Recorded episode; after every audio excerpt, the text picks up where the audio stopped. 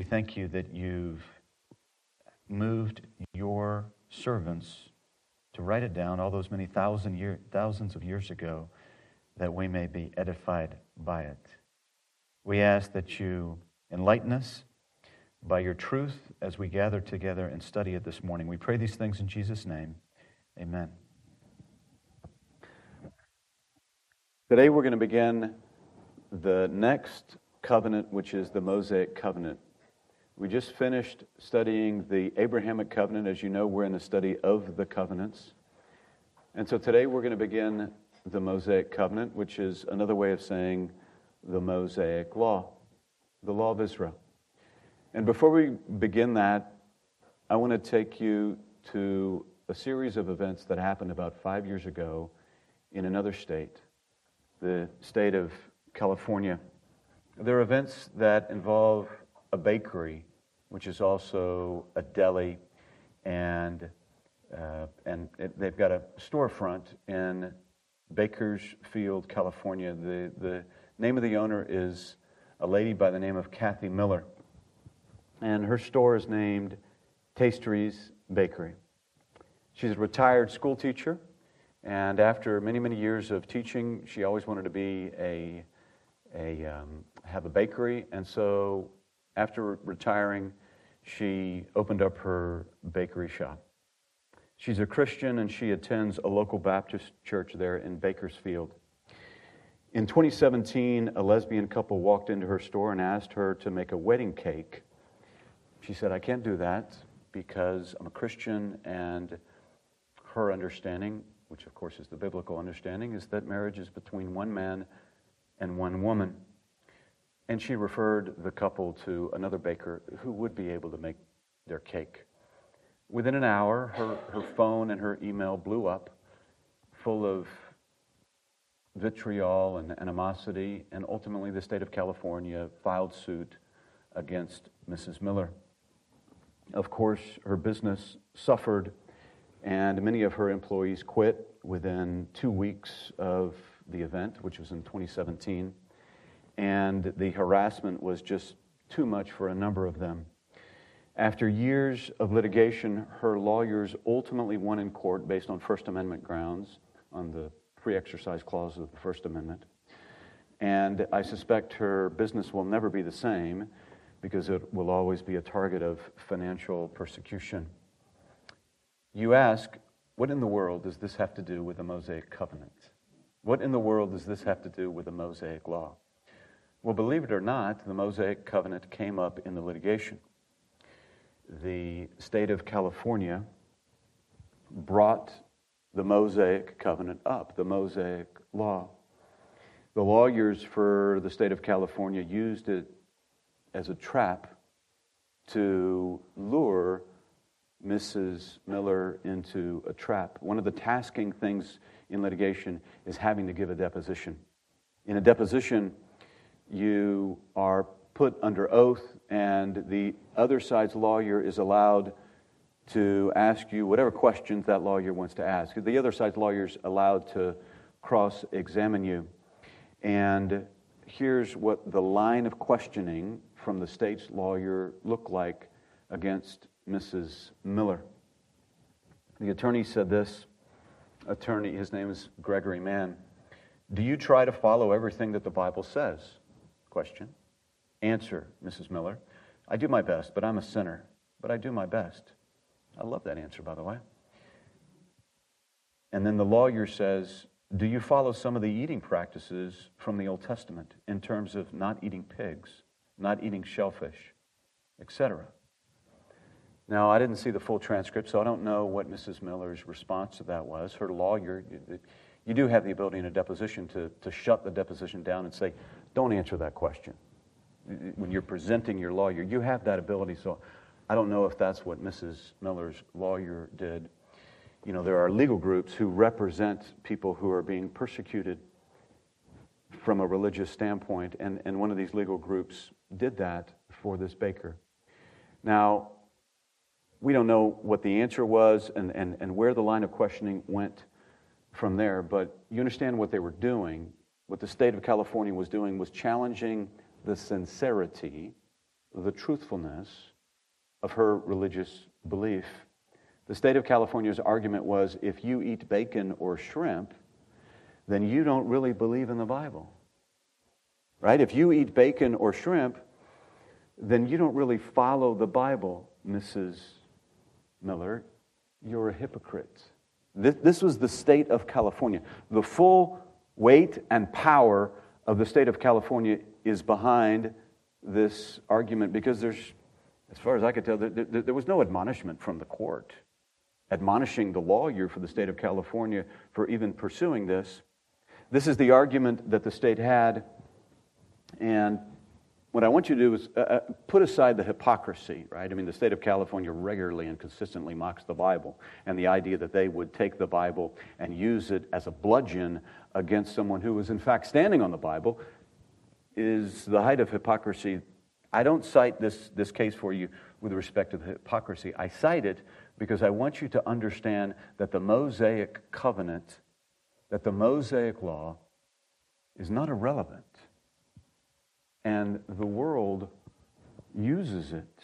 Of course, the response to his question was those provisions of the law don't apply.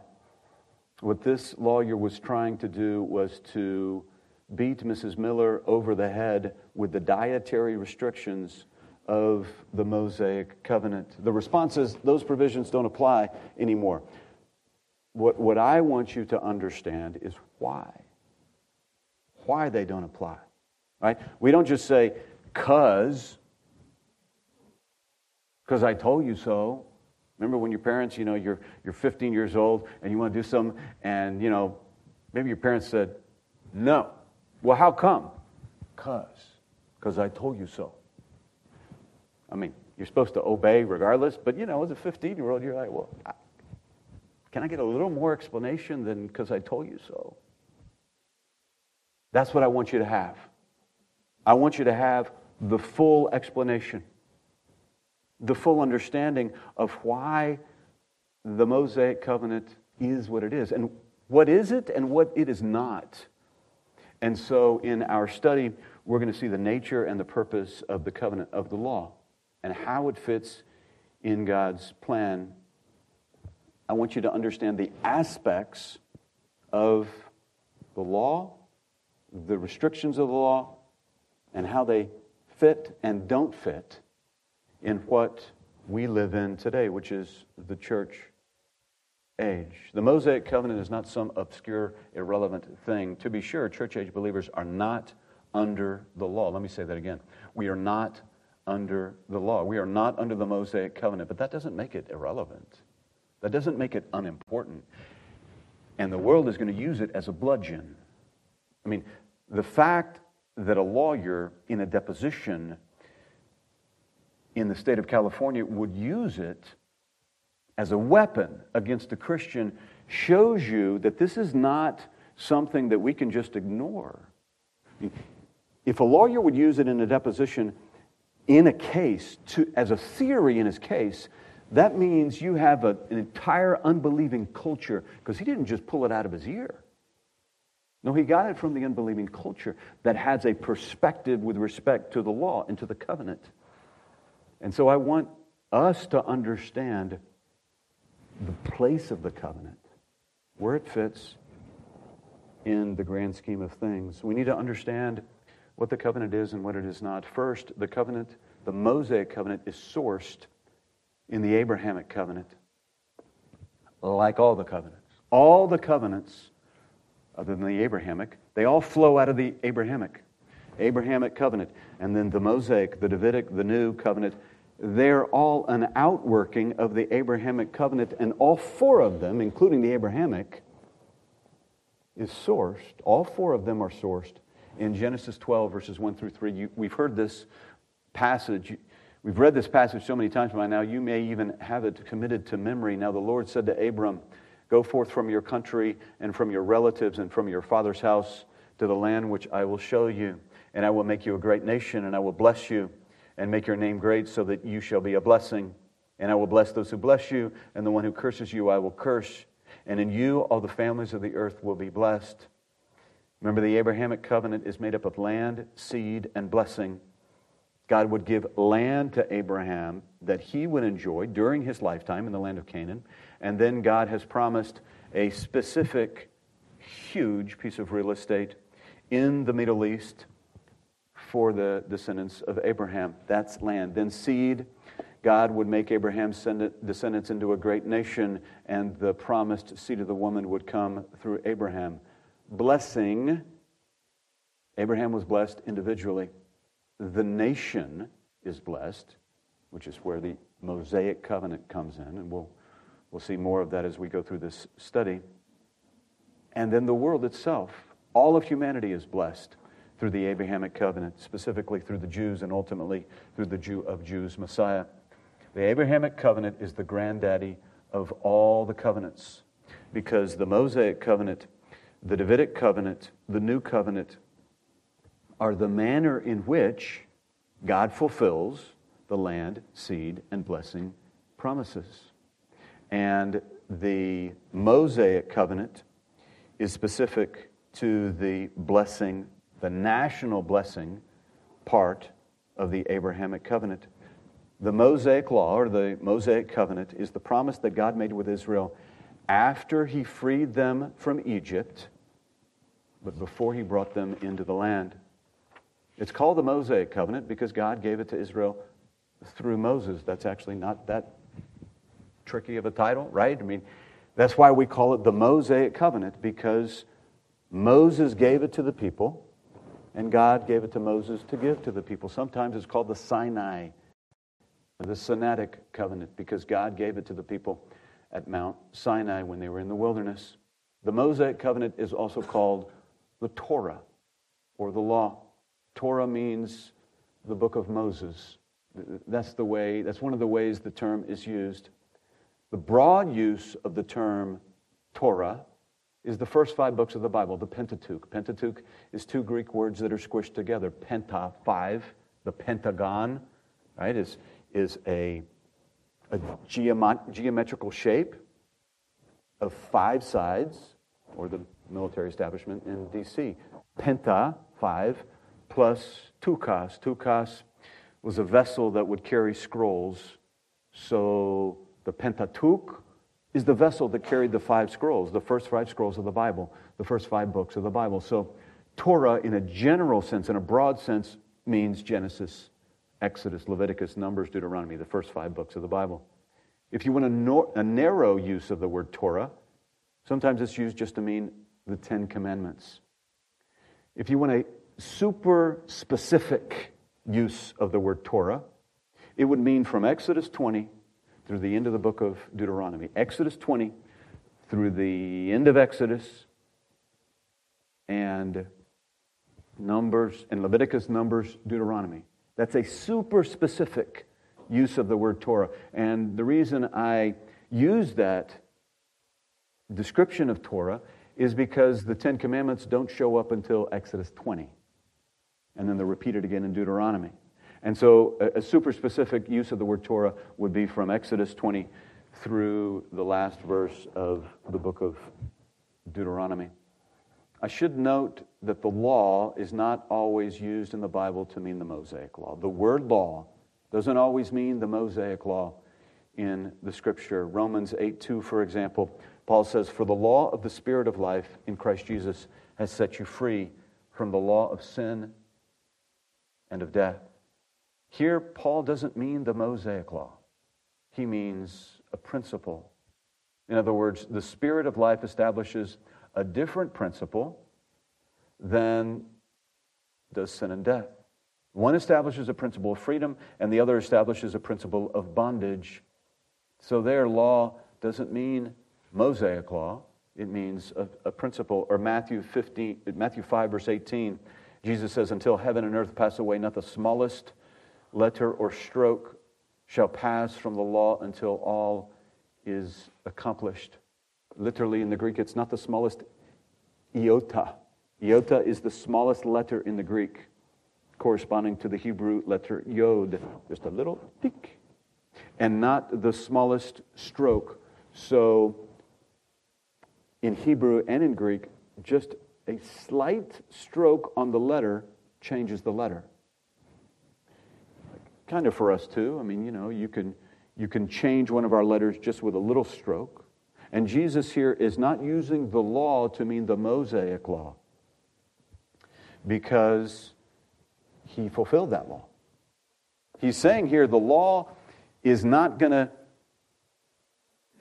the law will remain in existence as long as the universe exists. That's what he's saying in Matthew 5 18. He's not talking about the Mosaic law because he fulfilled that as the only human who perfectly obeyed its righteous requirements, such that all who are in him by faith are deemed to also have fulfilled the righteous requirements of the law. Jesus isn't using law here to mean Mosaic law. He's using it to mean the entire Old Testament, much of which is not yet fulfilled, because the Old Testament is full of messianic kingdom promises that have not been fulfilled yet. And Jesus is saying the universe will remain in existence for the time period. This universe, as we know it, will remain in existence for the time period in which the promises, the, prophe- the prophecies of the Old Testament remain yet unfulfilled. But once those are fulfilled, this universe will be, be obliterated.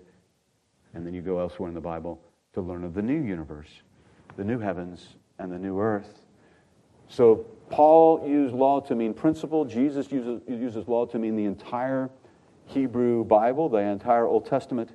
And then in John 1:17, the apostle John says, "For the law was given through Moses, grace and truth were realized through Jesus Christ." Here John uses law the way we would typically think of it. He uses it to mean the Pentateuch, the first 5 books of the Bible.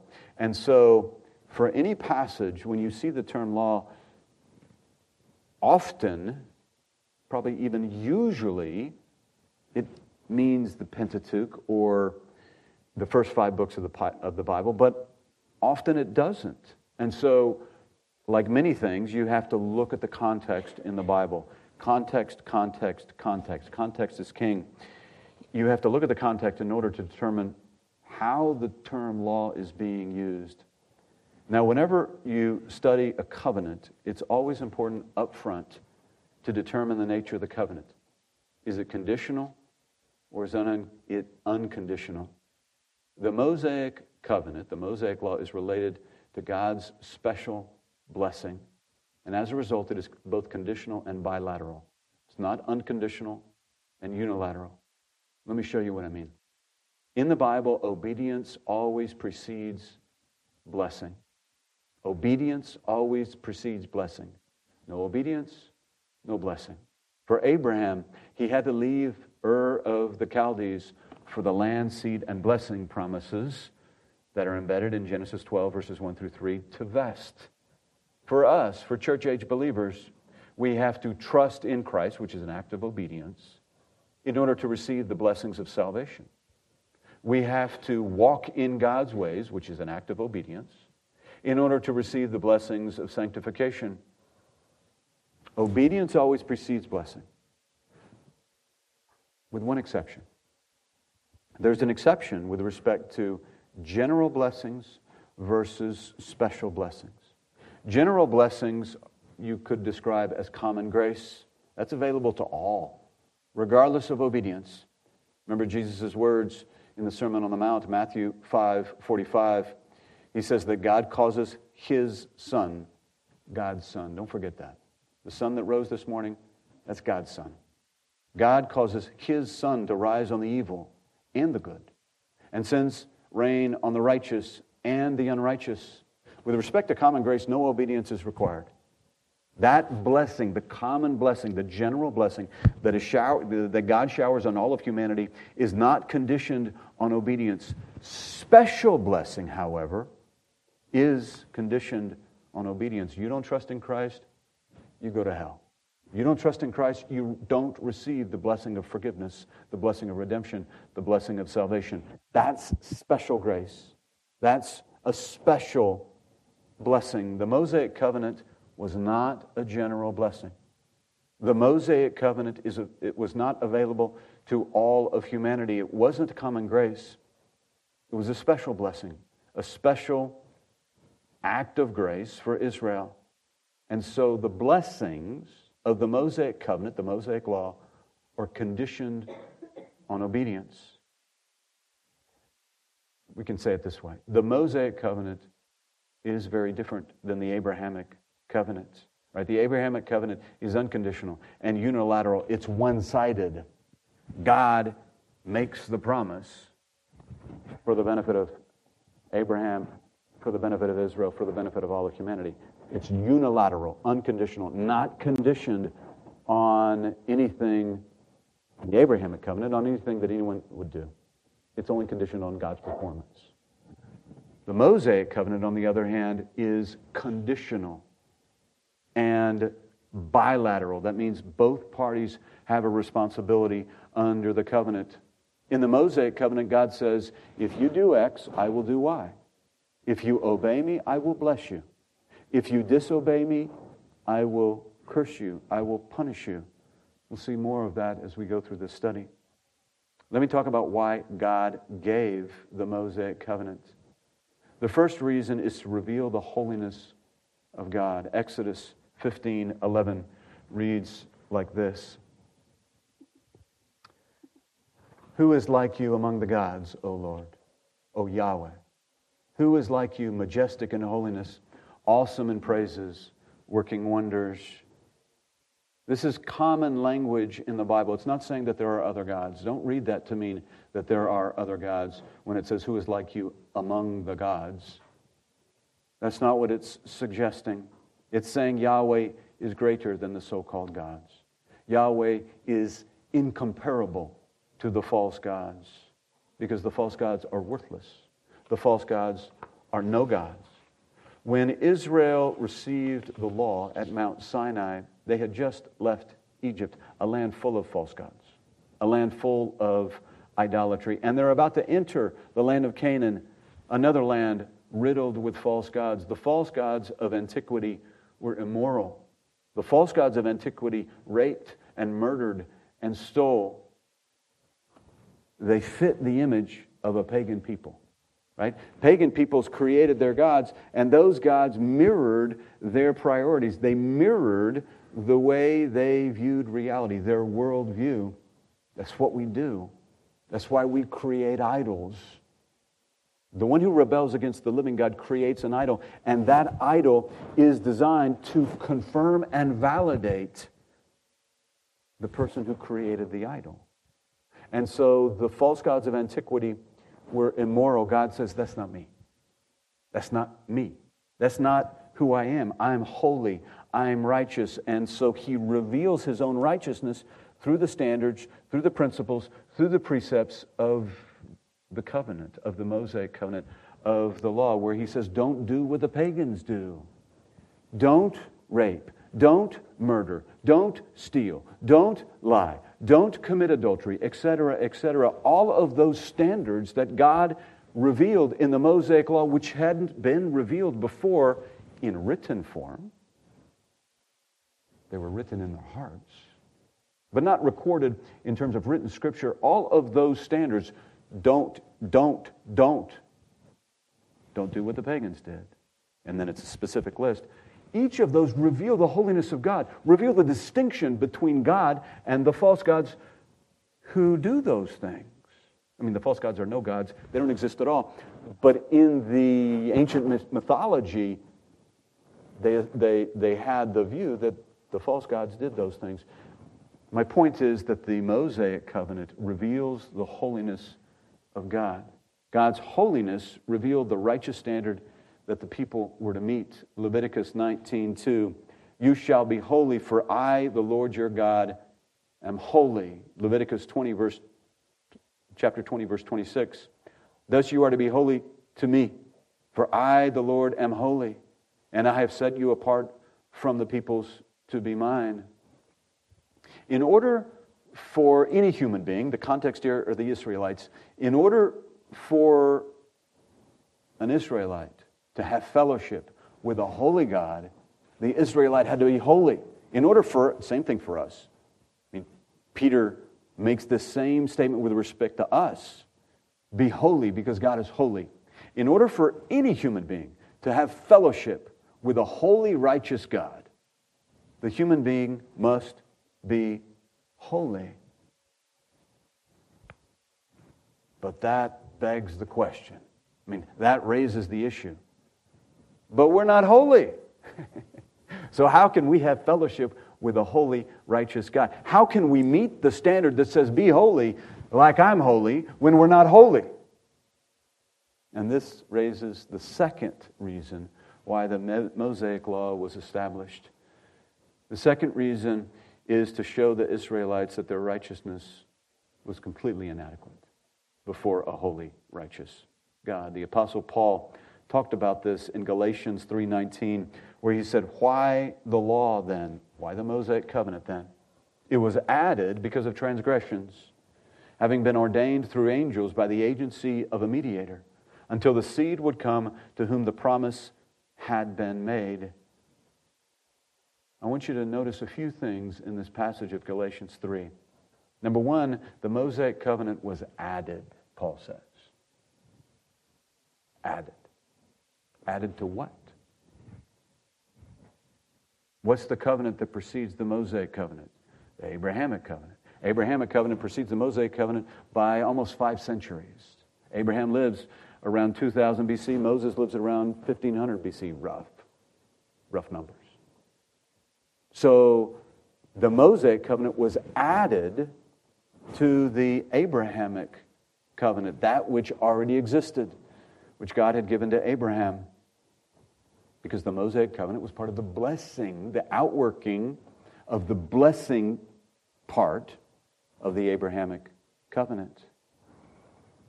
Sometimes, especially in maybe in maybe in our circles, sometimes there's this view that, and, and, and you know, it, it, it, you, you, you see it sometimes, this view that grace is good and law is bad. Grace good, law, eh. That kind of assessment. That's not accurate, actually. Because when John makes the distinction in the prologue between grace and truth and Jesus. But, but when he makes the distinction between the law and grace and truth, between, we saw this passage earlier, between the Pentateuch and the grace and truth of Jesus, we'll see this in a little bit, or in this study. But I'll just give you, I'm kind of getting ahead of myself a little bit. But John is making the distinction not that there was no grace and truth in the Pentateuch, and now we've got grace and truth in Jesus. He's saying there was grace and truth in the Pentateuch, but now we've got it in abundance in Jesus. The law wasn't a punishment. Sometimes we think because we live in the age of grace, that age, that Mosaic covenant, the Mosaic law, mm, that was ugly. I'm so glad I don't live then. That was, that, that was cold and prickly. Not at all. It wasn't a punishment from God, it was, it was a gracious blessing. The Torah is a gracious blessing from God. As my, my Old Testament prof used to say, Ron Allen, the Torah is God's pointed finger to the way of fellowship and, and relationship with Him for the Israelites. Don't think of the Torah as the, uh, uh or think of the law, the, the, the Mosaic covenant, as something that, that was cold and prickly. It wasn't a punishment from God for the Israelites, it was a blessing. It was a blessing for a number of reasons. As we go through the various reasons, which we're just starting today, as to, as to why the covenant was given, each of these are reasons of blessing. So when God gave the law to reveal his holiness to the people, that's an act of blessing. That's an act of grace from God to a people that has just come out of Egypt, a land full of false gods, going into a new land full of false gods of the Canaanites and the Philistines and the Moabites and all the various peoples.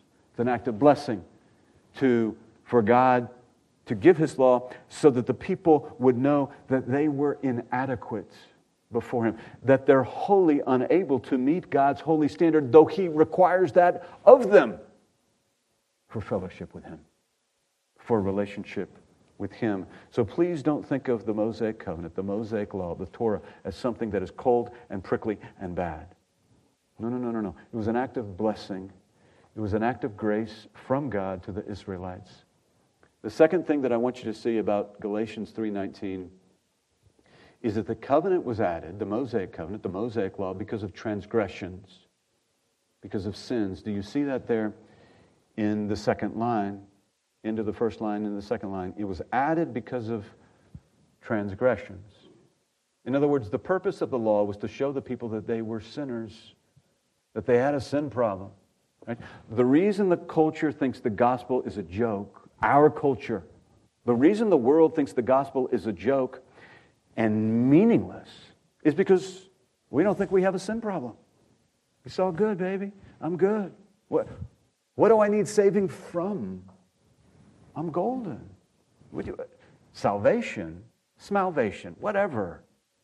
What do I need salvation and deliverance from? Because if we don't understand that we have a sin problem, then the gospel is of no significance. It's meaningless. And so part of the gracious gift of the law was God making clear to the Israelites, and we'll see this as we go through this study, making clear to the Israelites that they had a sin problem and they need a sin solution, a solution to their problem. The third thing that I want you to see about Galatians 3:19 is that God gave the Mosaic law, God gave the covenant to the people through angels. You see that here in this text? Having been ordained through angels. This is fascinating to me. There were two mediators, two middlemen that God used, two, two mediators in the giving of the covenant, in the giving of the Mosaic covenant a human mediator and a heavenly mediator.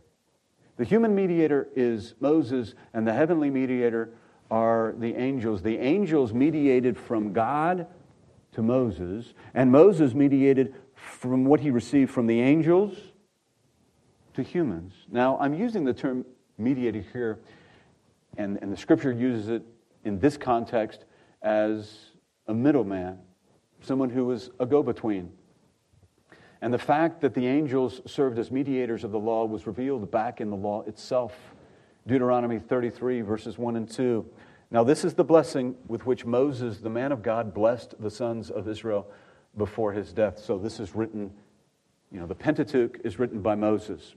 Not all of it, right? Moses doesn't write about how he died, someone else wrote that. And so this is written by someone other than Moses. The overwhelming majority of the Pentateuch was written by Moses, though. But verse 1 of Deuteronomy 33. Now, this is the blessing with which Moses, the man of God, blessed the sons of Israel before his death. He said, The Lord came from, Mount, came from Sinai and dawned on them from Seir. He shone forth from Mount Paran and he came from the midst of 10,000 holy ones. At his right hand there was flashing lightning for them. The holy ones here are angelic beings who were present when God gave the law. This isn't saying that God left the third heaven and he left the angels there in the court of heaven and then he came and he gave the law to Moses. This is saying that the angels were present when God was giving the law to Moses there on Mount Sinai, they were with God. They were assisting in the giving of the law to Moses. Stephen, Stephen says the same thing in his sermon. You remember the great sermon that he gave in Acts 7 that culminates with the religious leaders being so angry that they pick up stones and kill him on the spot. In his sermon in Acts 7, verse 53, he says the same thing. You who receive the law as ordained by angels, he's speaking to a religious audience there in Jerusalem and yet did not keep it. The writer of Hebrews also speaks of this in Hebrews 2 2. The word spoken through angels proved unalterable, and every transgression and disobedience received a just penalty. Hebrews 2 2. Why do we care? Why is it significant? that God gave the Mosaic covenant, the Mosaic law, through angels, that he used angels, and not just angels as a mediator, but a man, Moses, as a mediator. It's significant because it shows us the difference between the Mosaic covenant and the Abrahamic covenant. There's a huge difference. The Abrahamic covenant, covenant is eternal, and so the one who is eternal issued it directly to Moses. The eternal one, God, Almighty God, came and gave the Abrahamic covenant, not to Moses, to Abraham, gave the Abrahamic covenant to Abraham directly, not through intermediaries, not through angels, directly in Genesis 12, verses 1 through 3, directly to Abraham's son Isaac, directly to Abraham's grandson Jacob. God Himself performed the ritual, that ritual in Genesis 15 that we saw with the animal carcasses that were, were cut in half. And the normal way the ritual was done is the, is the two men would walk through the carcasses together, but Abraham is asleep and God walks through the carcass. Not, not that God has feet and legs to be able to walk. It was a theophany, a physical manifestation of the invisible God. God does it himself, is the point. Not with any intermediaries, no mediators. But with the Mosaic covenant, God uses middlemen. With the Mosaic covenant, God uses both angels and Moses to mediate, to reveal the law to people. Because the Mosaic covenant is not as important as the Abrahamic covenant. It's not that it's unimportant, it's not that it's irrelevant. It's just the Abrahamic covenant is eternal, and the Mosaic covenant is temporary. It had its place, and then it was fulfilled. It's not that it's irrelevant, it's that it's not as significant and important. Still important, but not as important as the covenant that was and is eternal, the Abrahamic covenant. Right now, we're in this, in this outline that we're going through this morning. We're in the second reason for the law, which was to show the Israelites that their righteousness was inadequate.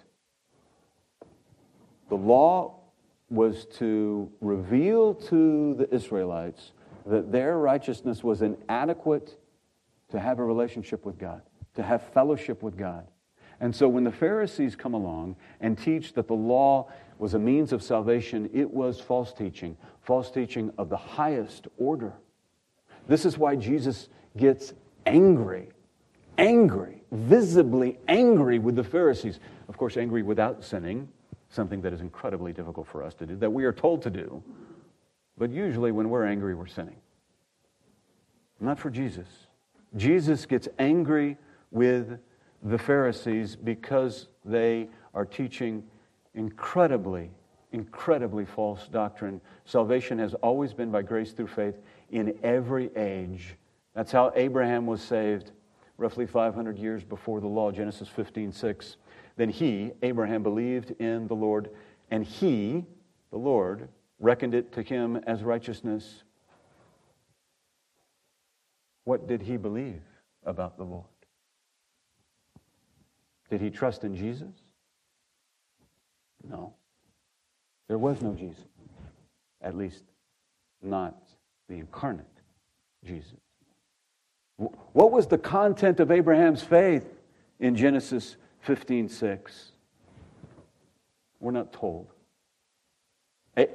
Abraham believed in the Lord and it was credited to him as righteous, righteousness, reckoned to him as righteousness. But we don't know the content of the faith.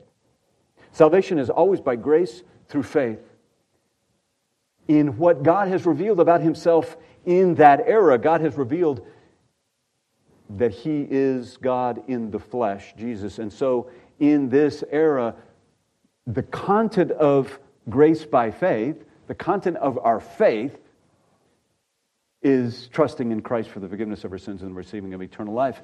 The content of the faith in the Lord was different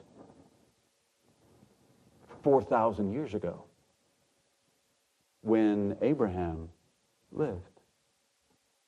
Right? Because not that much, not as much revelation about God had been given in that era as is given now. Now, Abraham did know about Yahweh. He did know that Yahweh saves. He did know that Yahweh raises from the dead. I mean, that was part of the content of his faith. The reason I say he knew that, raise, uh, that Yahweh raises from the dead is because that's what the writer of Hebrews says. When God told Abraham to sacrifice his only son, Isaac, and Abraham was prepared to do it, and then God holds him back, The writer of Hebrews says that Abraham reasoned that God will simply raise him from the dead. So Abraham understood that God raises the dead. He understood that God saves, but we don't know the full content of his faith in the Lord back from 4,000 years ago. What we know is that in every age, salvation is always by grace through faith. In Galatians 3, Paul explains the significance of Abraham's faith. Galatians 3 6. Even so, Abraham believed God and it was reckoned to him as righteousness. That's our passage from Genesis 15 6. Therefore, be sure that it is those who are of faith who are sons of Abraham. The scripture, foreseeing that God would justify the Gentiles by faith, preached the gospel beforehand to Abraham, saying, All the nations will be blessed in you. Where have we heard that? Genesis 12, 3, right? That's the last part. That's the universal blessing part of the Abrahamic covenant there at the end of Genesis 12, 3. So then, I keep reading in, in Galatians 3 9. So then, those who are of faith are blessed with Abraham the believer. You see, Paul links our faith with Abraham's faith. Our faith in Jesus is consistent with Abraham's faith in Yahweh. And all of this is the unfolding of the universal blessing part of the Abrahamic covenant, which we've already studied. My point is that the scripture interconnects, the scripture interrelates. It connects with itself because there's one author of the scripture, capital A, God the Holy Spirit, who used somewhere around 40 different human authors to record 66 books in three different languages on three different con- continents over a period of roughly 1,500 years. You want to talk about miracles? That's a miracle. And we still have it. That's a miracle. Before Xerox machines and internet and phones, we just click. I got a whole image of that document right there on my phone. And the message of the scripture isn't, hey, this guy wrote about that and that guy wrote about that. You know, it's like, it's like if, you, if you put 40 lawyers in a room or 40 doctors or 40 engineers or 40 school teachers in a room and said, okay, I want you each to write something. Well, they're going to write on what they want to write about. And sometimes those things are going to be in conflict. I assure you it will be with respect to the lawyers.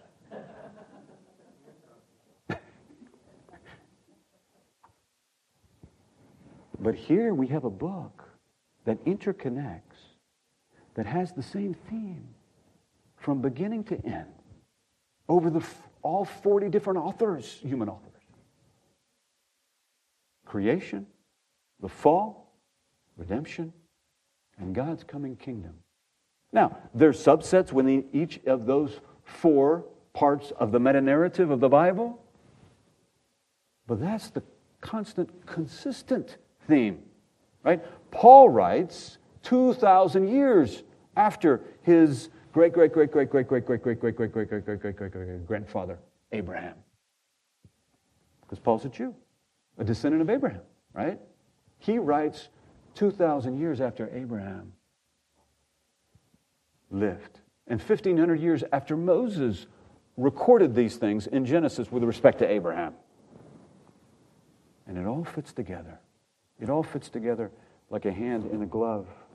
One more reason why we know that the law was never intended as a means of salvation is because the generation who received the law were already saved. Let me say that again. The generation of Israelites that received the law were already saved. I'll show you that in a moment. But think about it. How do you give something to someone so that they will be saved if they're already saved? That dog don't hunt. That doesn't work. And the scripture makes this point. The New Testament makes this point.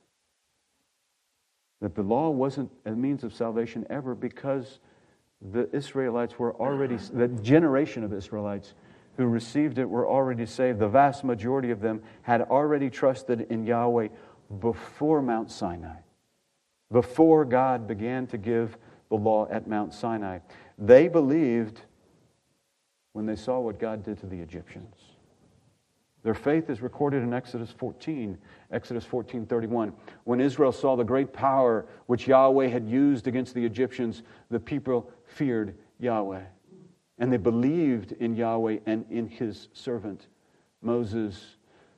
The Hebrew word for believe here is the Hebrew word aman, the hifil stem of the Hebrew verb aman. It's the same verb and the same stem that is used in Genesis 15:6. Abraham amand in the hifil stem. The Lord, and it was credited to him as righteousness. The Israelites trusted in the Lord because they saw him work, because they saw what the Lord does.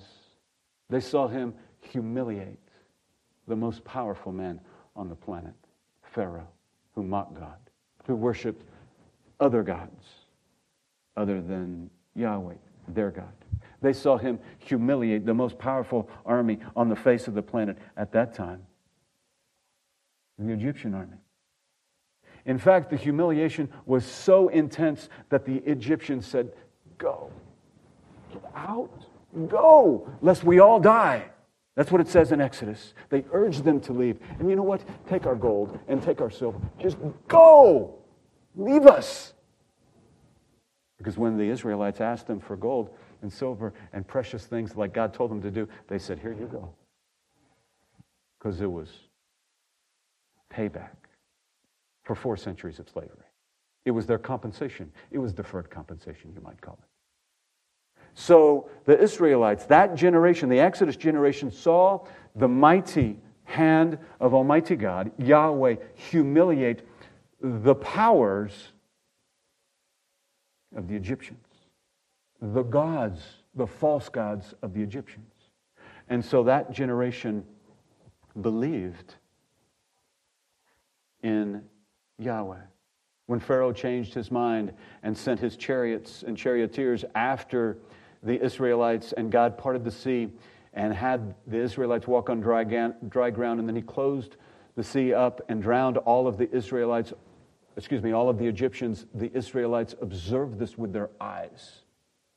And this is why they amaned. This is why they believed. They trusted in. They relied upon. That's what aman in the hifil stem means. This is why they exercised faith in Yahweh. In fact, the faith of that generation is recorded in the Hall of Faith in Hebrews 11, 11 29. By faith, they, the Exodus generation, passed through the Red Sea as though they were passing through dry land. And the Egyptians, when they attempted it, were drowned. I'm not saying that the Exodus generation were sinless. No, they were a mess. They were a mess. I'm not saying they were sinless. I'm saying they were saved. There's a difference. I'm saying that by and large, they were saved. It doesn't mean that 100% of them were believers. It means that the vast majority of them were believers by Exodus chapter 14, where we see Exodus 14:31. And God doesn't give them the law, the Mosaic law, the Mosaic covenant, until Exodus 19 and 20. If you want to include 19 in there, where, they, where they're introduced to God at Mount Sinai. And Moses says, Don't touch the mountain or you're going to die. Cleanse, take a bath, cleanse yourself, sanctify yourself, because in the morning you're going to meet God. And the mountain is full of smoke and trembling. That's Exodus 19. And then in Exodus 20, it begins with the Ten Commandments. And then the law goes on and on and on from there. They were saved four chapters earlier, five chapters earlier than the law. Since the people were already saved when they received the law at Sinai, no one should ever have thought that the law was a means of salvation, and certainly not the experts in Jesus' day, the Pharisees. This is the beginning of our study of the Mosaic covenant and we'll see more of it next Sunday. Let's close in prayer. Father, we thank you for your word. We ask that you enlighten us with it implant it in our souls. Help us not forget it. Help us not ignore it. But plant it deep in our souls, in our souls, that we may approach you in wonder and awe, that we may be impressed at you and your word and your ways, so that we may bring honor to you. And we pray these things in Jesus' name. Amen.